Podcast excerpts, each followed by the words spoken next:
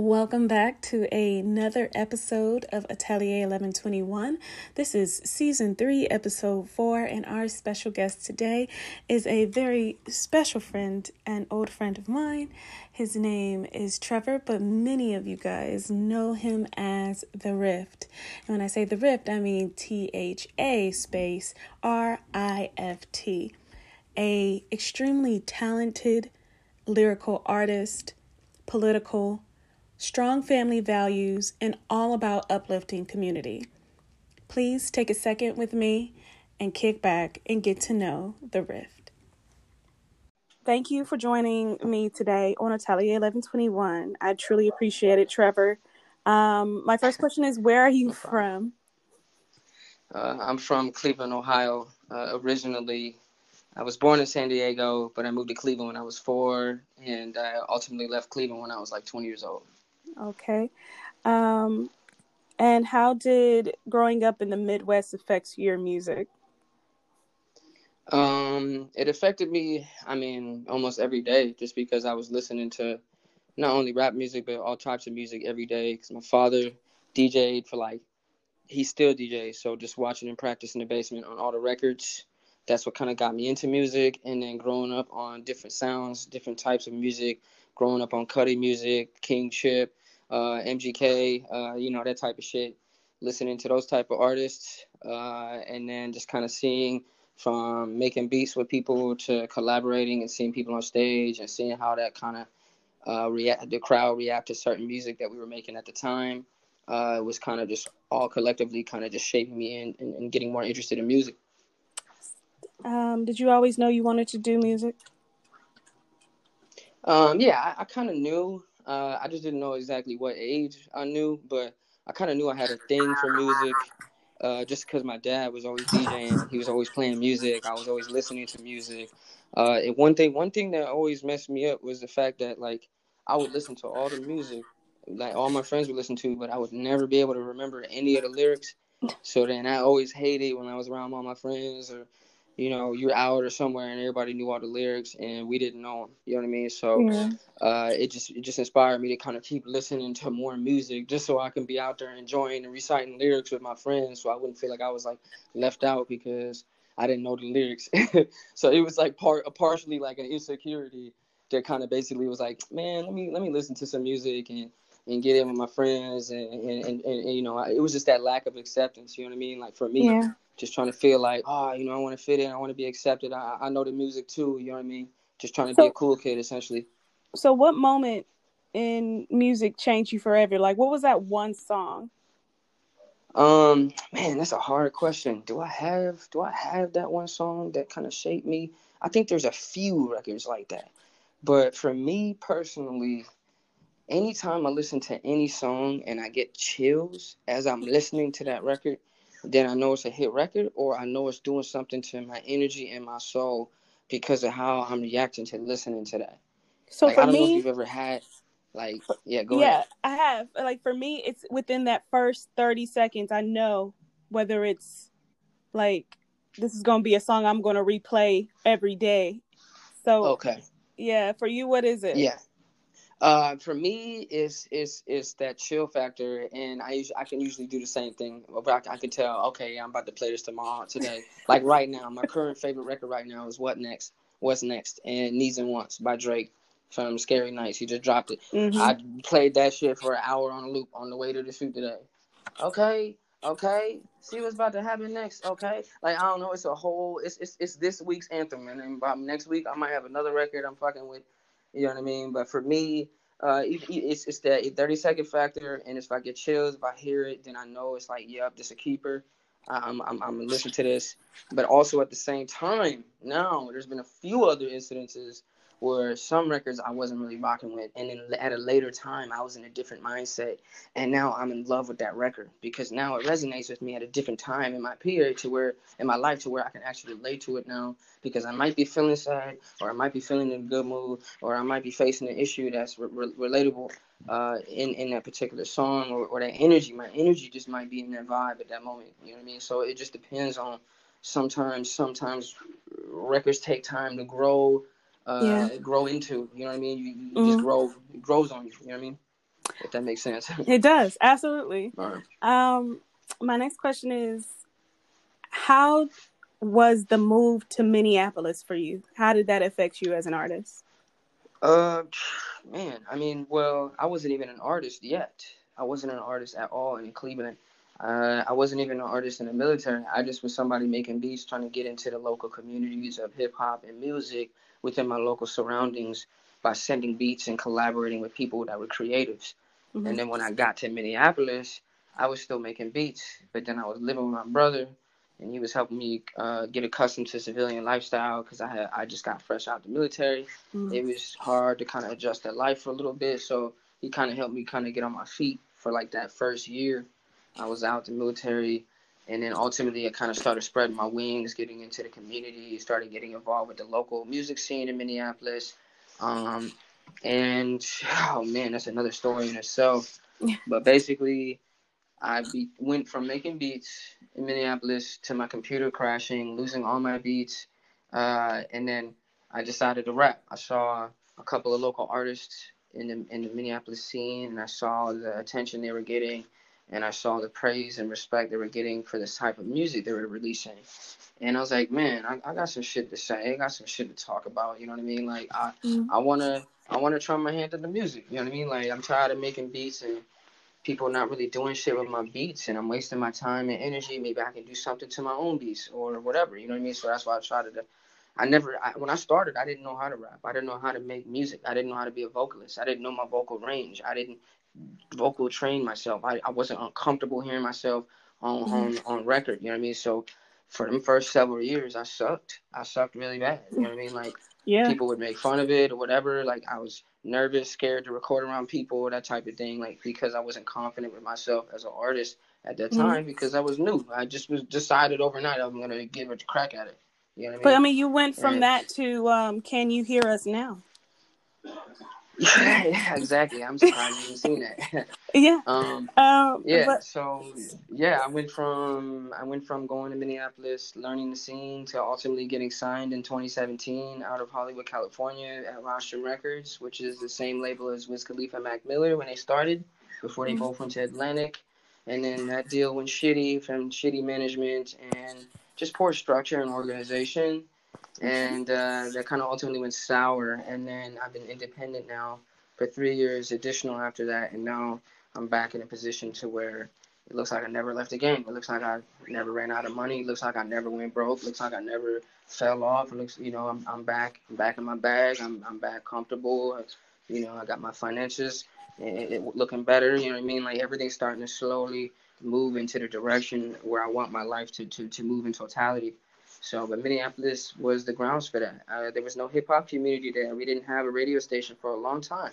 Wow. So Peter Parker came from Cleveland and started his own brand here in Minneapolis. Okay. So he was the king of the radio station for several years out here, several years, and I'm gonna say several grueling years, uh, because the relationship with him and the city participants and the city patrons, including myself and some of the local artists, was not the greatest.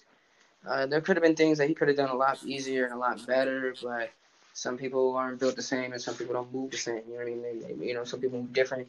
So it just, it just, uh, ultimately the radio got shut down and now there is no hip hop station in Minneapolis and there's no PR services in Minneapolis. So there is zero hip hop community there so a lot of starving local artists are kind of sitting in abandonment without anybody to kind of open up labels and PR firms and media companies and publishing companies and artist development school programs, classes, courses, that type of thing. So right now it's a pretty much open stomping ground, which is why I'm expanding my wife's company to my uh, local hometown to kind of give some of the other local guys a chance to to actually try to get out of the city and actually go find some external money instead of swallowing and drowning into uh, uh, uh, an industry that's fabricated or doesn't exist uh, locally because so, the resources aren't just readily available for it. So, family and community is very important to you, yes? Absolutely. I'm a veteran. I'm a disabled veteran. I give back to other veterans that might be suffering through PTSD, like myself, and uh, who have hearing loss or back pains or anything going on.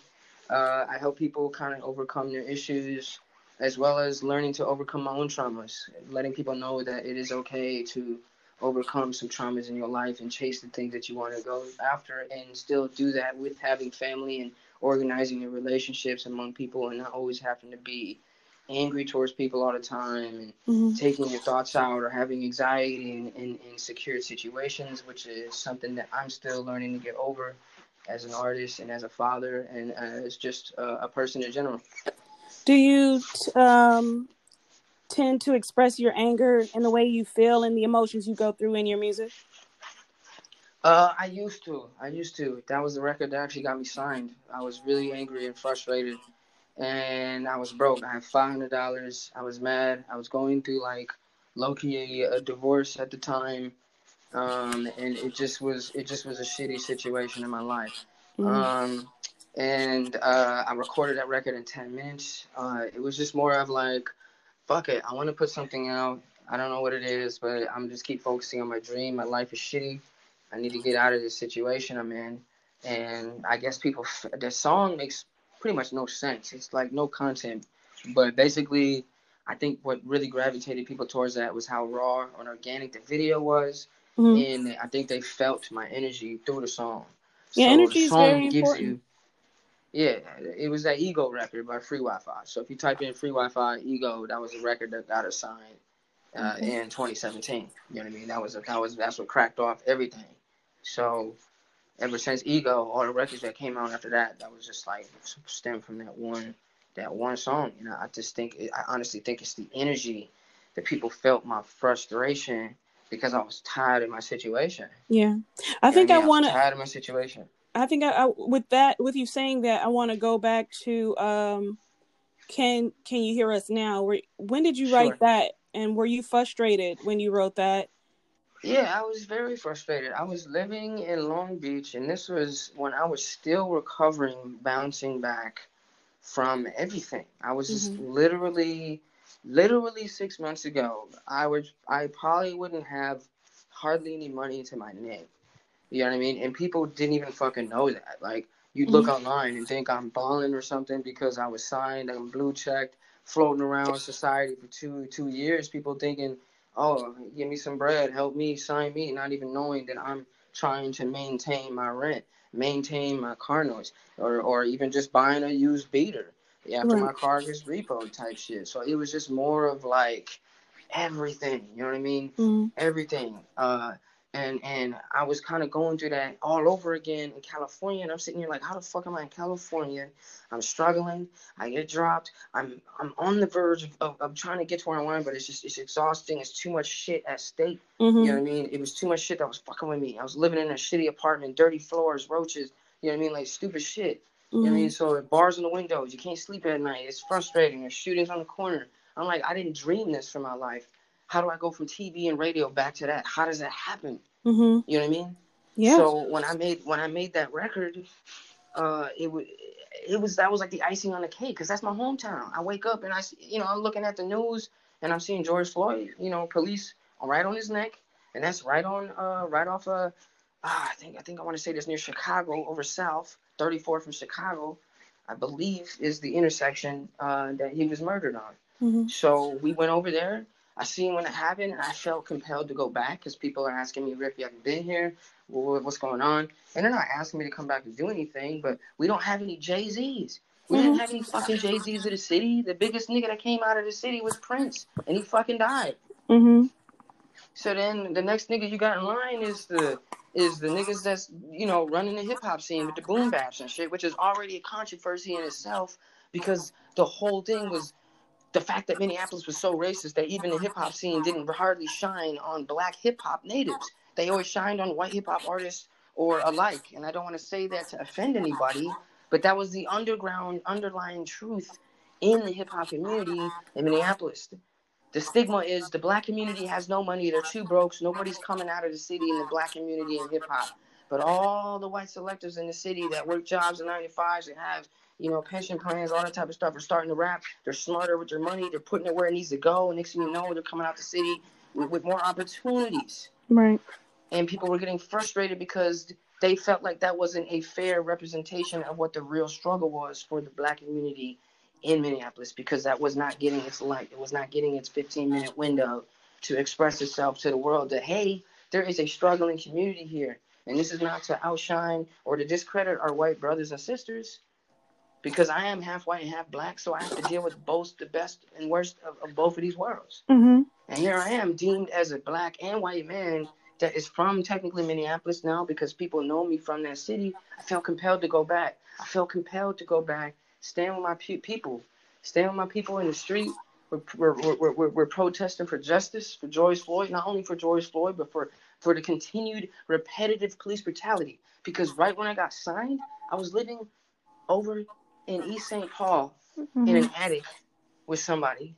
And that same weekend, that's when Philando Castile was shot seven minutes from the doorstep I lived in in East St. Paul to the point to where certain nights I go out and I couldn't get in and out the street because there's protesters leaking all the way back from the street he was shot at. And then and then the Capitol's in St. Paul, which is another 15 minutes from where I live. So it's very heavily populated in that area at that time of that shooting. Then it was Mhm. people in the street. And then when the same thing happened with George Floyd again, a year later, now it's more people in the street. So then I'm like, all right, I, I I was there the first time, but I didn't have a voice the first time. I was still Rift, but I, I was just barely signed. I was barely making any noise. Nobody really knew me at the time of Philando Castile. So now that people know me at the time of George Floyd, the only thing I can do is stand up and be a voice for the community because it was so bad that friggin' um, Nick Cannon and Jamie Foxx had to come and support our city along with some athletes because we don't have anyone else. We Mm-hmm. didn't have anybody. We're com- our city was completely vulnerable. Minneapolis was very vulnerable. Had no lead celebrities, no lead people putting on and, and guiding and directing not only the black community but just the, the community as a whole in any direction. So it was just very. It was just very. Uh, it was just. It's. It was very one sided. You go to Minneapolis. It's. It's. It's. Uh, it's your stereotypical um, white privilege, unfortunately, and that's just what it is, you know. And trying to find loopholes to get out of that perpetuated stigma has been hell for a lot of us in the local community. I even have friends who are locked up for life right now for things that were justifiable,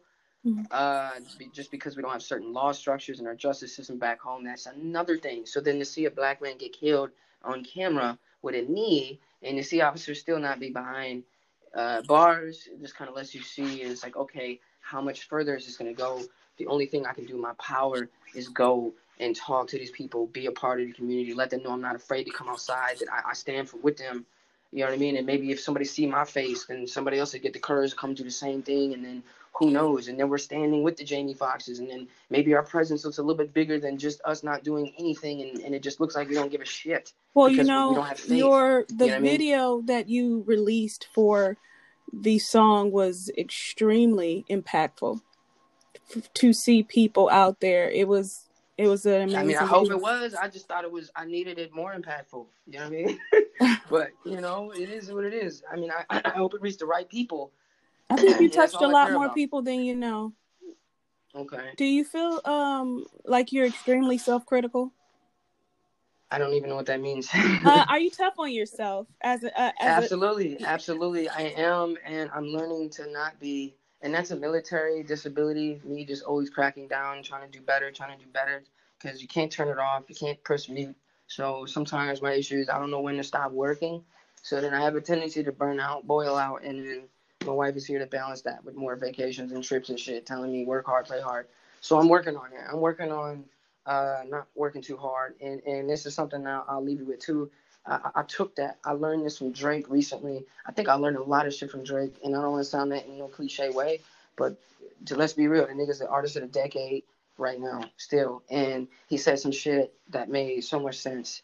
Um, the 72 hour rule, everything, give everything 72 hours before you react to it, and don't look at the end goal. Focus on the end goal, but don't focus on the end goal. Focus on doing the best you can in the moment in time right now, in the space and opportunities that you're given right now in this moment, time, and space. Do the focus on doing the best you can in present time. Because what I've been doing, he says, if you focus on the end goal too much, what's gonna happen is you're gonna start beating yourself up in the middle on the journey. yeah. Enjoy the journey because you're gonna be like, oh, I could have been doing, but doing more here. I could have been working harder here. But if you enjoy learning, enjoy the journey, and do the best you can on the journey right now in the moment in time. You'll you'll be happy with your choices, and, and that's what I'm trying to focus my learning and my my, my, my, my attention on because I've always been so focused on trying to go where I want to go. I miss out on opportunities. I'm too caught up in stress and worry because I'm upset about where my life is not going or where it's at. And then that perpetuates that energy and then puts me in a further cycle of, of doubt and um, of, of, of just struggling, which which is what I kind of lived through on them on them first couple of rough bumpy years here in California. Right. It was hell. You know what I mean? But all of the all of that shit is just made me realize like, yo, like there's no shortcuts, man. There are no, no shortcuts, shortcuts, especially when you do it honest.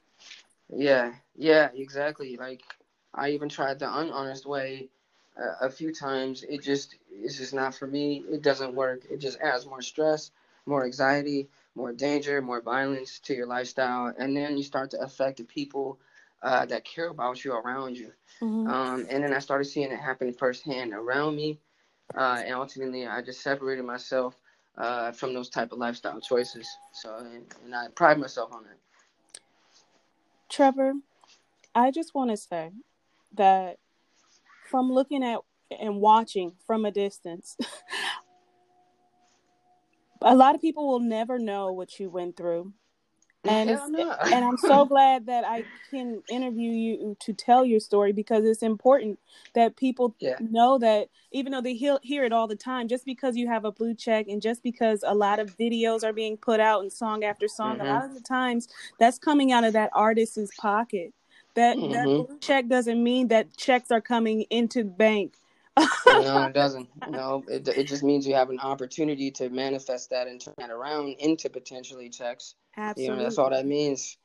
You so, know, but you know, you need it to solidify your brand online. That's yeah. all that's good for is to let the world know that you're an official brand of some sort, a business. You know. Right. So, what's next?